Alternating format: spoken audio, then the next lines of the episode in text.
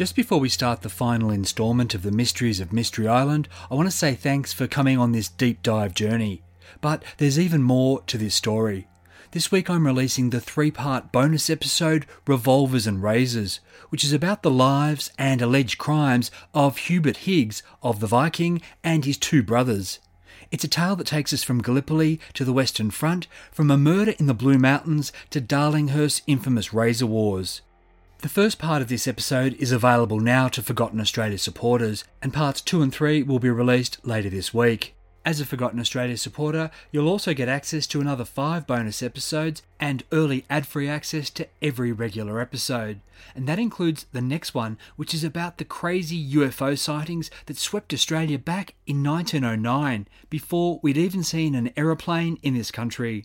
To support Forgotten Australia and help me keep making this podcast, go to patreon.com forward slash Forgotten Australia, and this link is also in your show notes. Alright, on with part 8 of The Mysteries of Mystery Island.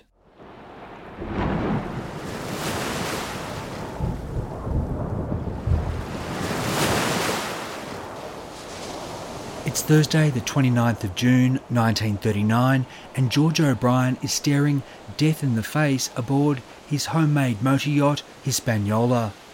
He's 11 hours out of Palm Beach, alone, on his fifth attempt to try to get to Lord Howe Island. George has realised that what's really important is getting home to his wife and his two sons, but he's left it too late to turn back. He's stuck in a gale, and he has no choice but to heave to and shelter in the cabin.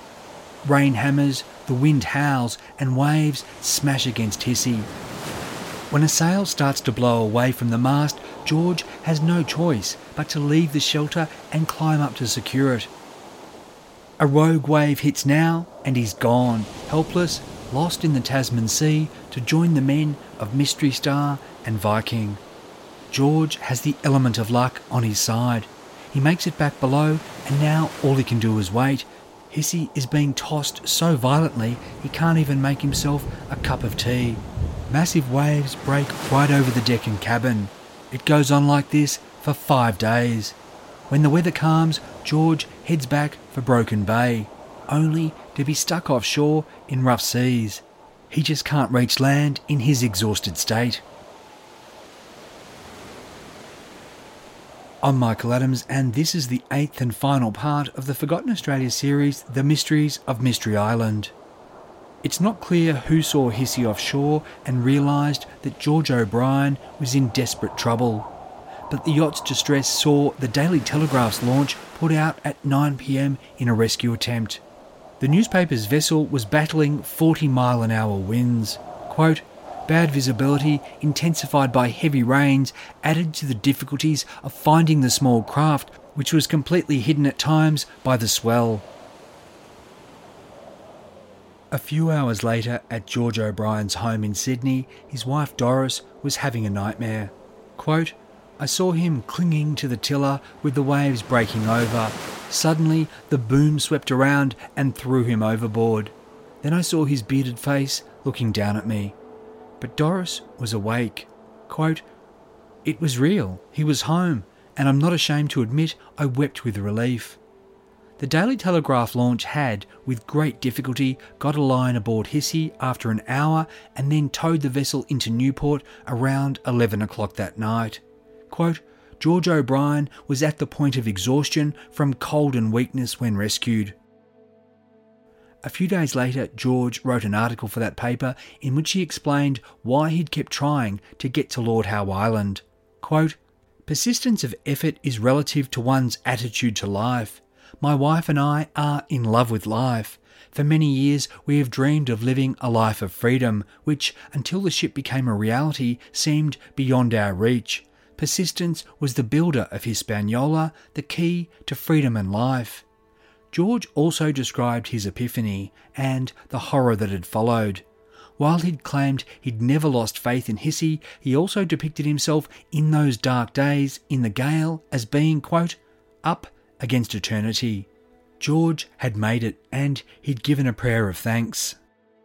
For the time being, he was out of money, so he'd be going back to work to support his family, and he wouldn't be making any further trips out to sea in Hispaniola. That wasn't to say he was giving up. Quote, the urge remains deep within us to accomplish and win from our own efforts what will not be won otherwise. Doris said the same, telling the Australian Women's Weekly, quote, I'm a fatalist. I believe firmly in my own good luck. That is why I know my husband, children, and myself will yet see the world in our ketch. George had been stung by the people who'd made fun of his obsession and his repeated failures. What did his father in law think? The legendary shark hunter Charlie Messenger would surely have been glad that his son in law was safe. But there may have been a bit of backseat sailing about how he would have done things differently and gotten to Lord Howe. After that last disastrous attempt, George and Doris faded from the newspapers, and that was just the way they wanted it. A couple of days after Christmas 1939, the couple left their now 11 year old son Lyle with Doris's parents. They reportedly told her mum and dad they were going up to Palm Beach to test Hissy's engines, but on the 28th of December they set out again for Lord Howe, nine year old son Noel as the third member of the crew. Hissy wasn't long out of Palm Beach when they ran into strong headwinds and lashed the tiller. Now George and Doris both got very seasick, and it was up to young Noel to be their steward and the boat's lookout. The weather calmed and became favourable, and after five days, Hissy was within 100 miles of Lord Howe. Then the O'Briens hit headwinds. Then they hit calm. Then headwinds. Then calm. It was a torture. For 10 days. For 10 days, they remained 100 miles from Lord Howe Island. On Friday, the 12th of January 1940, Hissy's engine failed. Now they faced a strong headwind and they had three gallons of fresh water left. They'd been at sea more than two weeks. George and Doris had to make a decision. They could use the wind to make for the mainland, or they could trust in their dream. They kept the faith. On Saturday, a southerly blew up to gale force and they ran before it for four hours. Then bad weather saw them heave to. Once it cleared, they kept on. Three hours later, they spotted monumental Ball's Pyramid, which soars 1,844 feet straight up out of the Tasman, 12 miles south of Lord Howe. Next, they saw Mount Gower and Mount Lidgbird. Tired of ads interrupting your gripping investigations? Good news. Ad-free listening is available on Amazon Music for all the music plus top podcasts included with your Prime membership. Ads shouldn't be the scariest thing about true crime. Start listening by downloading the Amazon Music app for free or go to amazon.com slash true crime ad free. That's amazon.com slash true crime ad free to catch up on the latest episodes without the ads. Chocolates are sweet, but they don't last long. Flowers are pretty, and then they're gone. So, this Mother's Day, why not give your mum the gift that keeps on giving with Ancestry DNA? Ancestry DNA is on sale now for $99, a saving of $30. Ancestry DNA won't just tell your mum where her ancestors are from, it can also pinpoint the specific regions within those countries, connecting mum to the places where her story started. Ancestry DNA lets us look back across centuries to see where her family lived and where they moved. Combined with Ancestry's massive database of official records, this can open up fascinating migration stories. Who knows? Give your mum Ancestry DNA this Mother's Day and she might even discover living relatives. I know it's possible because it happened for me. Ancestry DNA is safe, easy to use, and completely private. When your mum gets the kit, she just sends back a small saliva sample using the prepaid postal box provided. In a few weeks, she'll receive an email with the links to her results. From there, your mother has control of the data and how she uses it. There could be more to your mum's story. Piece it together with Ancestry DNA, now on sale. Terms apply. It was Sunday night, the 14th of January 1940, when the O'Briens dropped anchor in Lord Howe Island's lagoon. They'd made it, finally. The first anyone knew of this was when they sent a telegram to Doris's parents the next morning. Doris's mother told the Daily Telegraph, quote, We thought he was just testing the engine. We didn't hear one word from him until the telegram came. We need to take that with a grain of salt. Surely the Messengers were wondering where George, Doris, and Noel had been for the past three weeks, and that Lyle told the paper, Gosh, I've been worried, also suggested it wasn't quite as secret as they made out. In any case, George and Doris absolutely loved Lord Howe Island, but they'd be returning without their son Noel. That was because he loved the place so much he begged them to be allowed to stay for a month with an islander family who adored him. Mum and Dad said, okay. After two weeks on Lord Howe, George and Doris sailed for Palm Beach with an island resident as their third crew member. It was mainly plain sailing, so much so that in a period of calm, George dived off Hissy for a swim. Doris started screaming because a 10 foot whaler shark was just 20 feet away from him and closing in. George scrambled aboard safely. So the world was spared headlines along the lines of Lord Howe, shark hunter's son in law eaten by shark. Hissy was back in Sydney in a week. Getting to Lord Howe seemed to have scratched the itch, and George and Doris announced they'd given up their round the world sailing dream for the time being. As it turned out, Noel stayed on Lord Howe for six months and came back to Sydney via steamer. This nine year old real son of the sea, as the Daily Telegraph called him, said he preferred Hissy to the luxury of a passenger liner. In January 1941, George and Doris said they were going back to Lord Howe with both their boys. Before Hissy left, George told the press, quote, I figured the cruise as a treat for the children and decided that any Nazi raider that we might encounter would pass by the Hispaniola. No Nazis interfered. Hissy left on the 10th of January and arrived on Lord Howe two weeks later. After another family holiday, all of them sailed back to Sydney safely. I love that the O'Brien family's Lord Howe saga had such a happy ending. But it so easily could have gone the other way. Why did they survive when the men aboard Mystery Star and Viking perished? As we've heard, George and Doris weren't quite as clueless as the initial newspaper stories would have readers believe. Yet they didn't come across as having anything like Brian Abbott's experience at sea, and they were positively landlubbers compared with Gower Wilson. Hissy was surely a solidly constructed boat, but then again, so were Mystery Star and Viking. I think Gordon Doherty had it right when he wrote about the element of luck. He believed it played a big role in such adventures, and it was sadly true in his case. If the stars had aligned slightly differently, he and the men of Mystery Star and Viking might have made it, while a slightly different alignment of the stars might have meant the O'Brien family and Wally Pankhurst were never heard from again. But this didn't only apply to those characters we've heard about who answered the call of the sea. Whether they set sail, went to war, or stayed home, chance, fate, the elements of luck, or whatever you'd like to call it, seemed to play a role in determining who had miraculous escapes and who died in freakish circumstances. Continuing George O'Brien's story, after that last Lord Howe trip, he tried to enlist in the Navy. They rejected him. So he joined the American Merchant Marine, crisscrossing the Pacific dozens of times to deliver supplies to strategic points.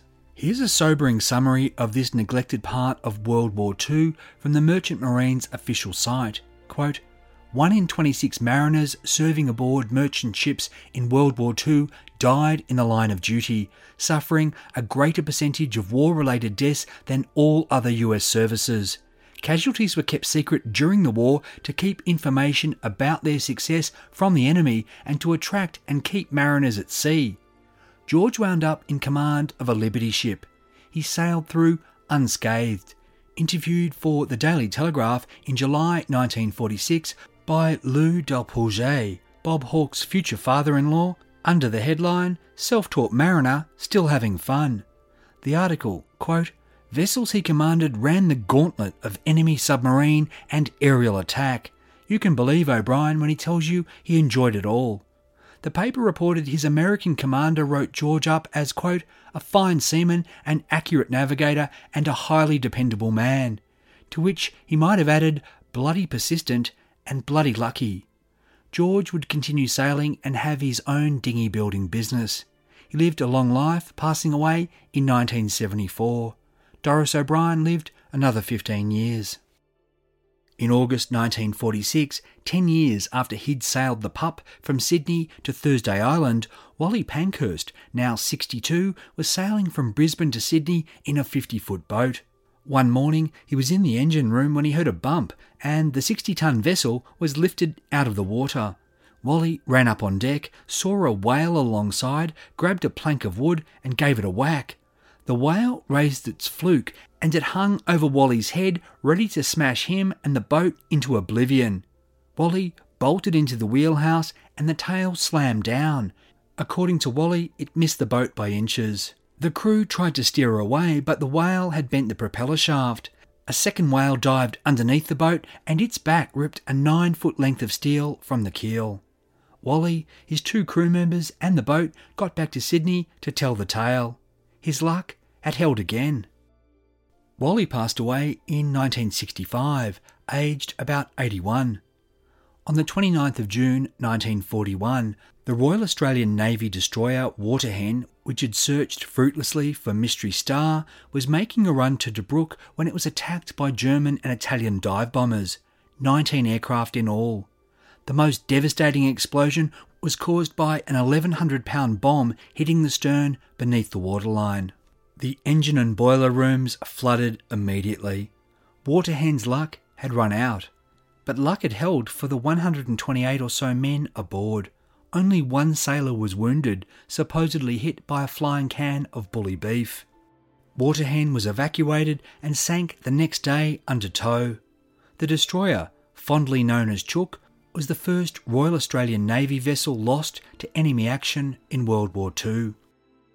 Norman Wallace, who'd searched for his friend Gower Wilson, became a lieutenant commander in the Royal Australian Navy during World War II. Luck was also on his side. No enemy torpedo or dive bomber found him. It was also on Norman's side during decades of travelling around Australia and to some of the world's wildest frontiers. Norman wrote about his experiences and also made movies about the people he met and the places he went. In 1958, he journeyed to Central Australia and make a widely seen film about Albert Namatjira. In 1965, at age 65, Norman did a seven month trip to Iceland, Ethiopia, and Greece. By then, the last place he was yet to visit was South America. In November that year, he was planning an Amazon River trip when he left Sydney on the simplest and safest journey imaginable the train to Melbourne for business. Norman Wallace died of natural causes before it reached Spencer Street.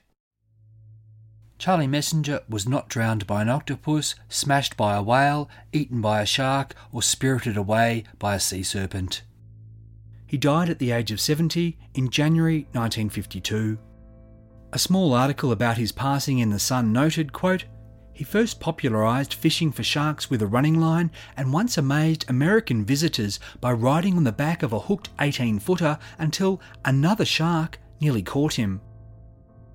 Edward Quintal, the Norfolk Island native who'd turned Lord Howe resident and who'd played a bit part in Mystery Island before wanting to be part of the Mystery Star adventure, carried on the Band of Nine's tradition by enlisting to fight in 1940. Edward Quintal was on another island, Singapore, when it fell to the Japanese in 1942. He endured three years as a prisoner of war at Sandakan before dying on the 2nd of February 1945. Two years after Mystery Star disappeared with her husband, Grace Rickard Bell married again. Her second husband was 28 year old John Thompson Gunther, who'd much later in life be knighted for his work in Papua New Guinea and his service to Australia. John had taken a medical degree at Sydney University in 1935 and after that become a medical officer at Lever's Pacific Plantations in the Solomon Islands. He might have been living the life that had been meant for Hal Rickard Bell. On the 1st of March 1938, John and Grace got married while he was on leave. He didn't think she'd like the tropics, so he took a role as chairman of Mount Isa's medical board. Around August 1940, they had a daughter they named Jean. Doing his bit, John joined the RAAF in June 1941, and he was stationed first in Melbourne and then in Brisbane. It was there on the 10th of June 1942 that Grace was in the back seat of a sedan with her baby Jean. Also in the car were three other children, the driver, and two adult passengers. Driving near her home in Sandgate, a truck carrying logs swerved to avoid hitting the car. But the lorry's trailer flipped and hit the sedan. The truck then smashed into another car, rolled, and both of these vehicles burst into flames. Two people in the second car suffered serious burns. Of those in the sedan, baby Jean and two children had facial or scalp lacerations, and three adults suffered lacerations and shock. Given the violence of this accident, relatively speaking, they got off lightly. Except for Grace. She died at the scene as ambulance men tried to save her. Grace was 30. Had she been sitting anywhere else in the car, she probably would have lived, and yet someone else would have died. Grace's former brother in law, Brian's brother, Hal Rickard Bell, was to remain in England. While his semi autobiographical confessional novel, Man No Good, has faded into obscurity, his next book, 1937's The Handbook of Modern Pig Farming, is considered a classic and has been reprinted continually. After Hal and his first wife Marion divorced, he remarried a spunky journalist named Joan Davies. They had a daughter and raised his son from the first marriage. When the war with Germany began, Hal's occupation as an agricultural researcher meant he didn't have to enlist. He still had a limp from the crushed pelvis he'd suffered in that 1932 car crash, so he could have been ruled medically unfit. But Hal tried to enlist in the RAF. They turned him down, so he tried again. They said no again. As we've heard, the Rickard Bell men were nothing if not determined, and they didn't take no for an answer. Hal tried the RAF again, and this time he was accepted. Hal trained to be a radio operator and a navigator. On the afternoon of the 13th of November 1942, he and a pupil pilot were flying in a Beaufighter on an interception exercise over the English Scottish border when the plane collided with another Beaufighter also piloted by trainees. Hal and his pilot were killed instantly. Hal was 37. The element of luck meant that the two men from the other plane walked away uninjured. Back in Sydney, Hal's younger brother Lyle said he knew Hal was dead the moment it happened. Their mother Eily had never gotten over the loss of George in 1936, and now she had the death of Hal to try to cope with. On top of that, Lyle and Richmond were also serving, so her anxiety during the rest of the war had to be enormous. Eily died in 1950, aged 70, leaving Dr. Harry as a widower again. He passed away in 1959, aged 88. While Hal had been a leading pig breeder in England, in Australia, brother Lyle was a leading veterinary researcher. When the war came, he signed up and went to Duntroon. There, an explosion during training left him partially deafened. Yet he still served in Papua New Guinea under Thomas Blamey, advising on the health of horses that were vital to take supplies to soldiers up muddy tracks. Lyle was continually promoted, attaining the rank of major. He survived the war and stayed in the islands for a year, advising on animal diseases that might make their way back to Australia. Lyle returned in 1946, raised his two sons with his wife Esme, and continued to make his name as a leading veterinary researcher. He passed away in 1980, aged 73. Little brother Richmond joined the RAAF in 1942. He also survived the war, became a doctor, and in a coincidence also married a woman named Joan Davies. They had six children and adopted two more. Richmond died in 2001, aged 79. He had 27 grandchildren who have 34 children of their own so far. Richmond and Jean's daughter, Barbara Mortimer, has been absolutely invaluable in the making of this podcast, confirming many details and colouring in the characters of her family and its dynamics. And a big thank you also to Judith Rickard Bell and William Rickard Bell for their kind assistance. Tired of ads interrupting your gripping investigations?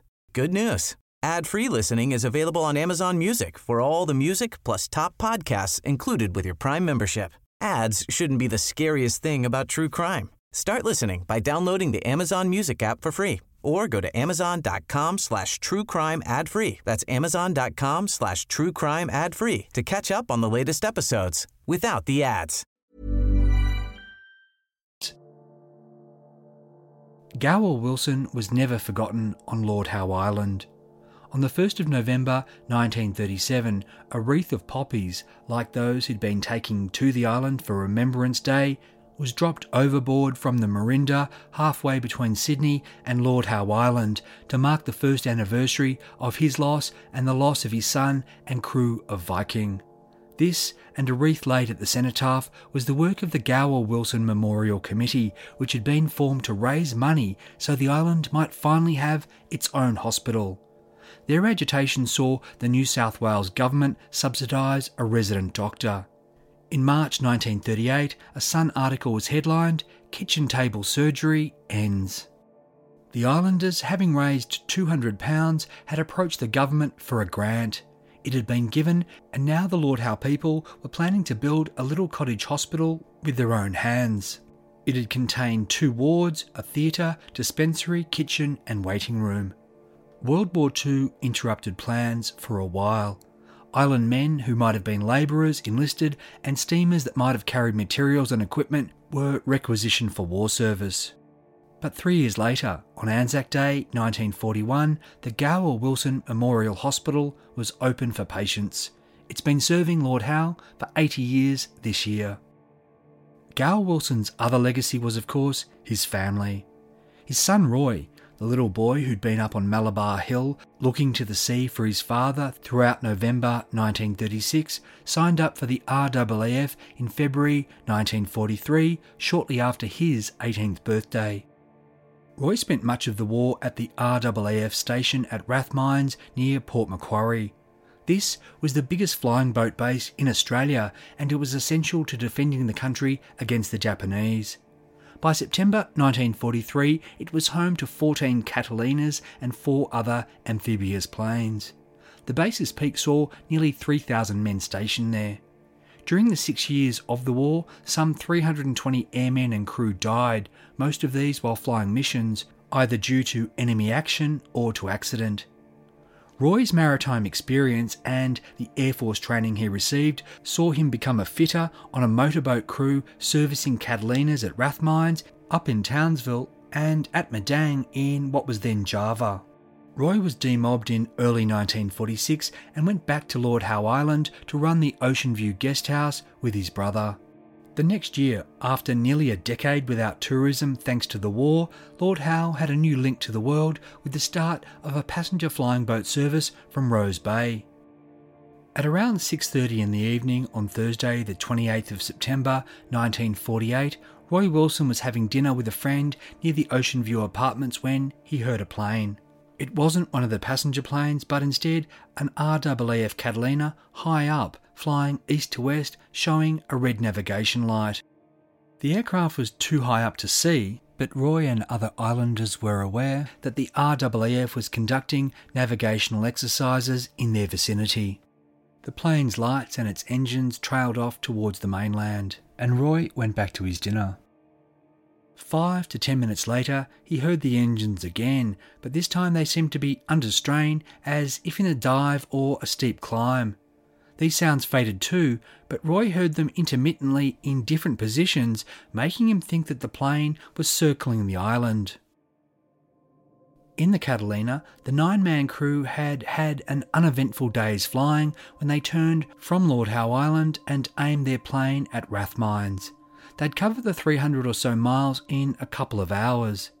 The plane's pilot was Flight Lieutenant Malcolm Smith. His second was Pilot Officer Lionel Piercy. Also aboard were navigators Flight Lieutenant James McCoy and Flight Lieutenant William Keller. Then there were radio operators Flight Lieutenant Alex Mackenzie and Warrant Officer John Lee. Warrant Officers Sidney Bacon and Donald Salas were flight engineers. The ninth man aboard was Instructor Flight Lieutenant Bert Bradley. Warrant Officer John Lee had, at the request of Captain Smith, radioed a request for the Catalina to climb to 7,000 feet as it flew west from Lord Howe Island. That hit this height, and he was still at the radio a few minutes later when petrol started coming into the plane's rear navigation compartment. It wasn't a leak, it was a torrent pouring from above, likely coming from the overhead crossfeed system. Warrant Officer John Lee was soaked in it. He turned off the radio for fear a spark would blow them all to pieces. He went forward and told Captain Smith. Pilot Officer Piercy went back to have a look. He realised they were in real trouble. The crew were ordered to take up ditching positions while Captain Smith turned around to head back to Lord Howe Island. Warrant Officer Lee went back to the rear compartment and unlocked the blisters, that is, the observation bubbles, which could be used as an escape route when they made a forced landing on Lord Howe's lagoon. He put on his life jacket and checked that the dinghies were ready to deploy. Warrant Officer Lee then took up his ditching position in one of the blisters. Flight Lieutenant Bert Bradley, who, as the instructor aboard, was an excess crew member without a defined station, took up a ditching position in the other blister. By now, the Catalina's engines were spluttering, running powerfully one moment and failing the next. The port engine started to conk out. Warrant Officer Salas kept trying to restart it by working the priming pumps. Throughout all of this, the crew couldn't use the radio for fear of sparking an explosion, so there was no way to communicate to Lord Howe Island station that they were in trouble. The pilot also couldn't use the lamplights because it would destroy his night vision and because their light wouldn't give much indication of their height above the water. Warrant Officer Lee and Flight Lieutenant Bradley got permission from the captain to open both blisters to vent the plane because they were being choked by fumes from all the petrol sloshing around at their feet. At 6:55, Lord Howe Island came into view on the port side. Both engines now died and they were gliding towards the island. Captain Smith circled, descended, and came in from the east aiming the plane at the lagoon dead ahead, and then the starboard engine screamed back to life. Warrant Officer Lee heard and felt a massive thud, and his last thought before he blacked out was that hit the water pretty hard. But it wasn't water. The hull of the Catalina had clipped a rocky ridge 600 feet up on Malabar Hill, right near the spot where Roy Wilson had, 12 years earlier, spent that long sad month looking out for the Viking. The impact ripped open the hull of this petrol flooded plane and caused a shower of sparks. Four minutes or so after Roy Wilson last heard the plane, he heard what he said was a terrific roar of its engine and then a crashing sound. Running outside, he saw a sheet of flame coming down the side of Malabar Ridge, just backing up from Ocean View. Roy would tell the official inquiry, quote, then I saw and heard an explosion as the flaming mass hit the ground. Roy raced to it with his friend Bill Davies hard on his heels. They stopped 50 yards from the blazing wreckage. Roy said he didn't think there was anything they could do. Whoever was in the plane was dead. Then Bill Davies saw movement. Roy said, Let's go.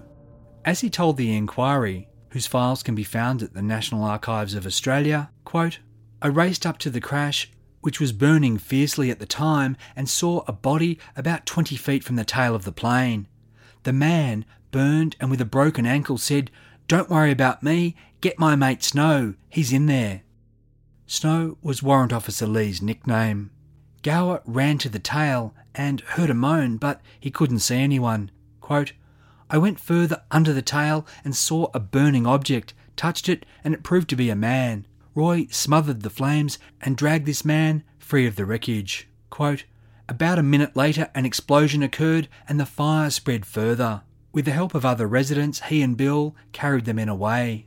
They were taken to the hospital named for Roy's lost father.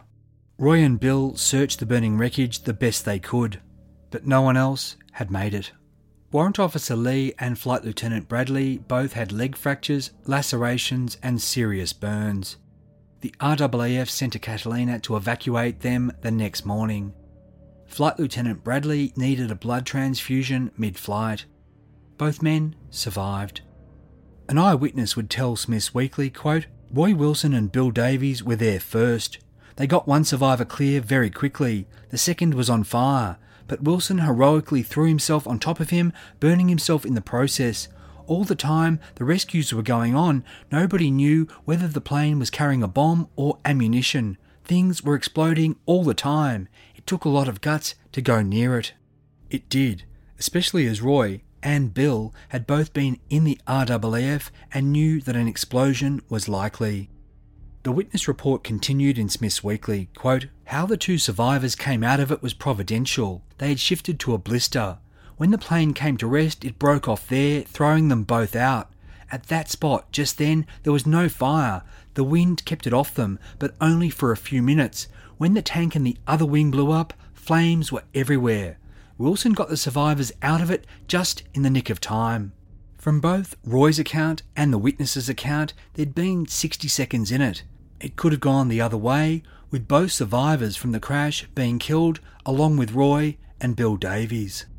There's a plaque dedicated to the seven men who died and to the two survivors at the spot where the plane hit 600 feet up Malabar.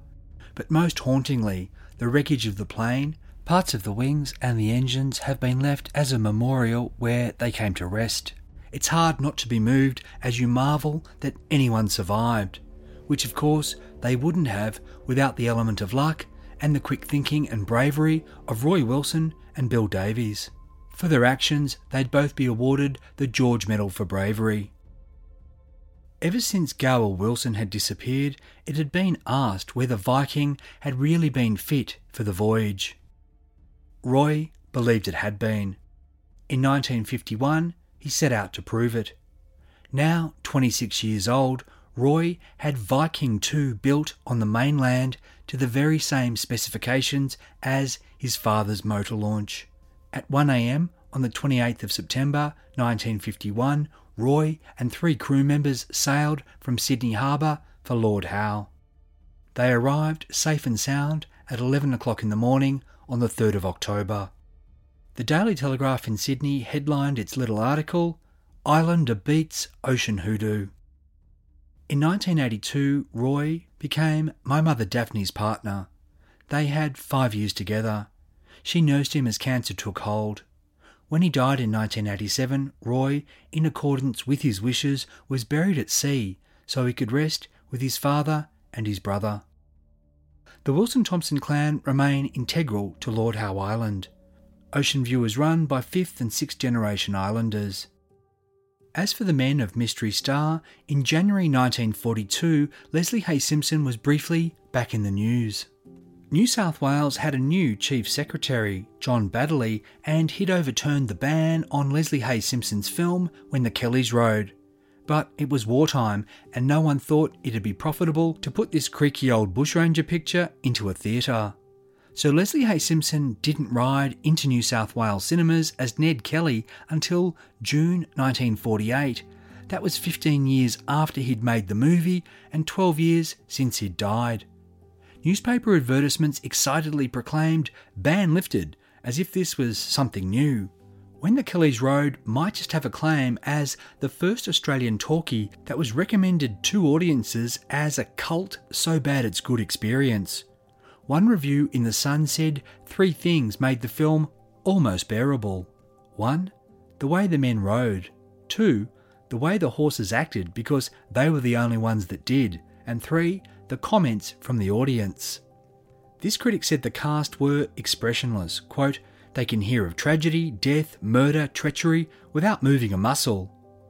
The Daily Telegraph chimed in by calling it woefully comic, but noted the film is worth preserving in some museum. However, this critic did allow, quote, only the late Hay Simpson as Ned Kelly shows a rude vigour in the role. The Sun ran a second review, and this critic said this relic from the dark ages of Australian movies is unwittingly funny. But this reviewer also had to concede that Leslie Hay Simpson stood out as the only good thing in the show amid the hilarious eye rolling of the other amateur players. A Smith's Weekly writer was also a fan, saying that of any Ned Kelly film or play, quote, I am forced to admit it is the worst I have seen, and which I enjoyed immensely. This hilarious flick was, quote, as good as a Marx Brothers riot, but the critic allowed that the only character to emerge with any clarity was Ned, quote, who mooned about mumbling dire threats in a rugged Australian accent. This Smith's Weekly writer was clearly having fun with his review, but he also showed his own woeful lack of general knowledge with this quote, A character named Hay Simpson played the part of Ned. I haven't seen Hay around lately. Maybe he's retired to a monastery and is trying to live the whole sorry business down. When the Kellys rode, then rode off into obscurity, though I'm now very curious to see it. Brian Abbott lived on in Orphan of the Wilderness, which used to play on TV right into the 1990s. Now it's sadly unavailable in any format. Same goes for Mystery Island. If Brian Abbott had made a different decision that day on Lord Howe Island, or if he'd made it to Sydney alive, would he have become another Errol Flynn? Probably not. That sort of lightning rarely strikes twice. But Brian Abbott was talented, good looking, and had starred in two films in the space of six months, which meant he was off to a really good start well ahead at least of Chips Rafferty, who had his first tiny film roles in 1938 1939 in Ken Hall Productions' Ants in His Pants and Dad Rudd MP. Brian Abbott also had a head start on Peter Finch, who in 1938 had a small comic bit in the Ken Hall directed Dad and Dave Come to Town. Of course, Chips Rafferty and Peter Finch were both to rise to international fame in the 1940s and the early 1950s. Brian Abbott might have gone on to something similar. Would his career have been compromised by his charisma and charm being part of the same package that made him such an impulsive risk taker and rule breaker? None of that did Errol Flynn's movie career serious harm for the longest time, or Peter Finch's. Chips Rafferty was less of a hellraiser, but still known for telling a yarn, having a drink, and having a fight. If things had been different, what would life for Brian and Grace have been like? We don't know. I've been told his family loved her, and Brian and Grace appeared happy and devoted to each other. Of course, if he'd lived, she wouldn't have been in Brisbane in that car in 1942. Brian's first wife, Phyllis Curley, would remarry a man named Andrew Powers. Their son, Hal Beaumont Rickard Bell, would take his father's new name and be known as Beaumont Ward Powers. Sadly, Andrew Powers would die in the war in 1942. Beaumont, Monty to his loved ones, knew nothing about his biological father until much, much later in his life. His mother Phyllis didn't speak about Brian except to say that she was relieved he wasn't in their lives because you never knew what he'd do next, for better or for worse. Monty became very accomplished.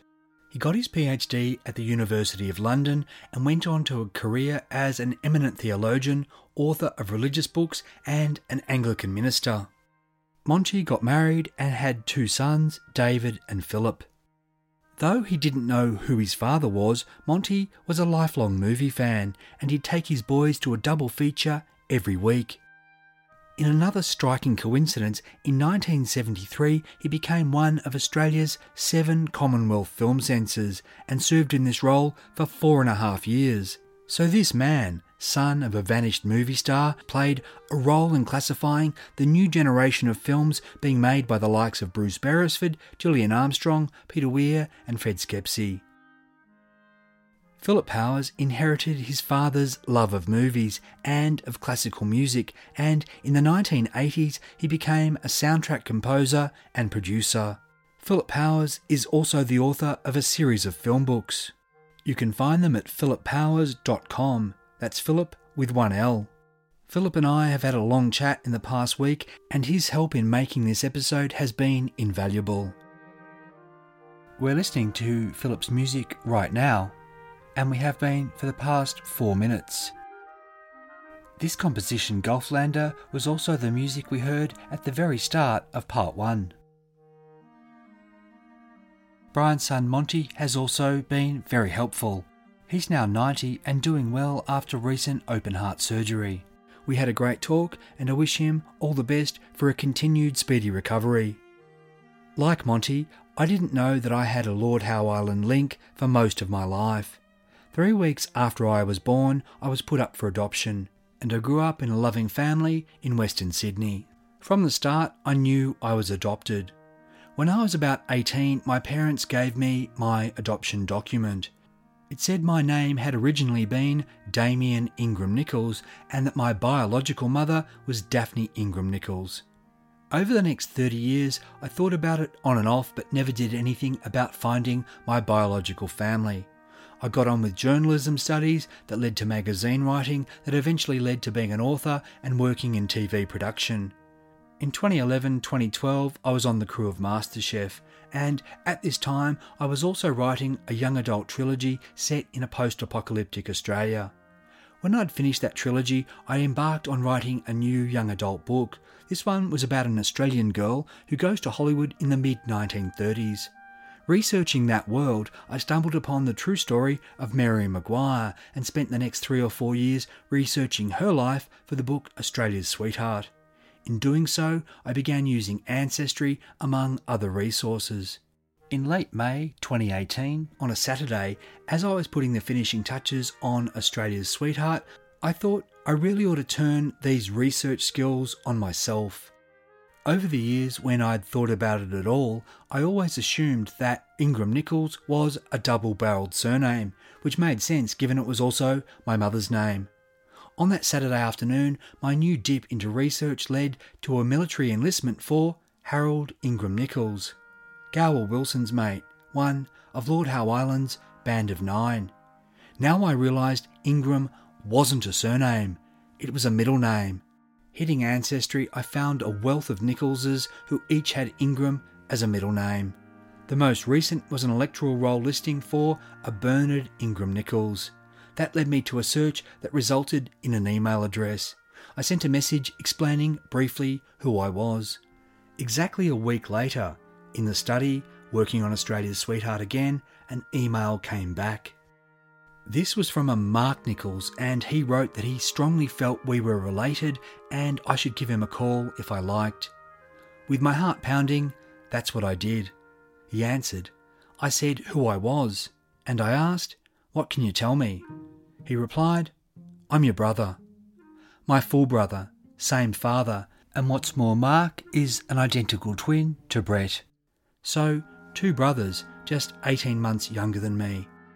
Mum, Daphne, is alive and well and living on Lord Howe Island. Turned out Bernard, Barney, is my uncle, Daphne's brother.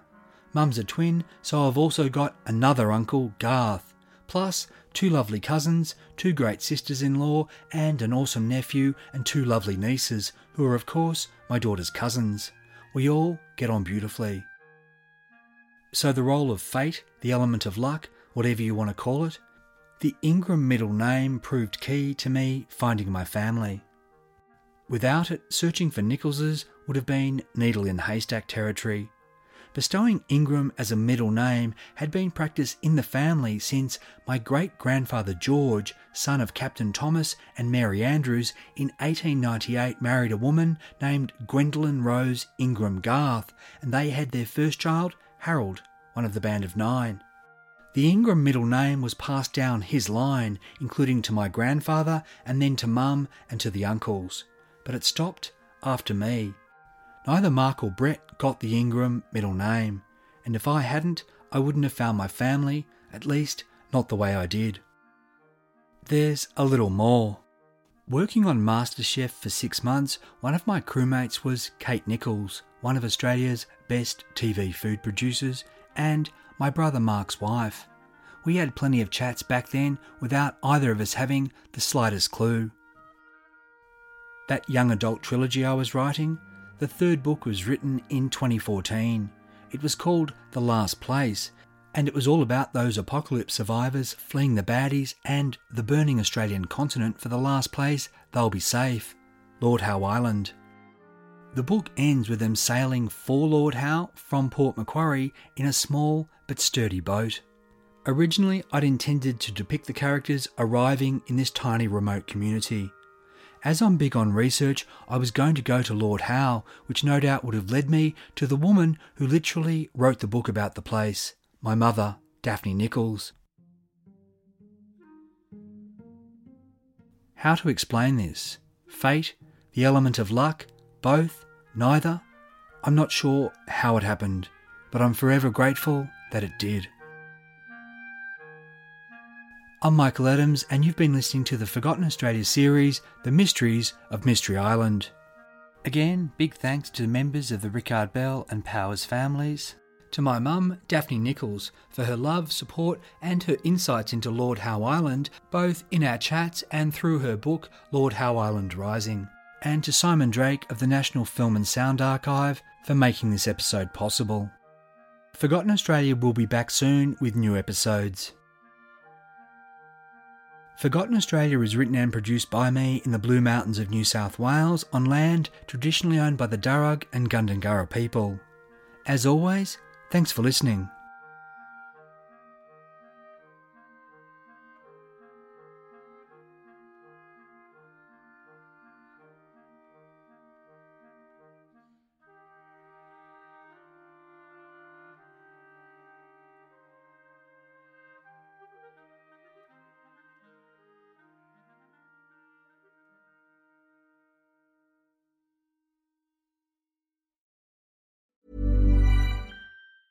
Planning for your next trip?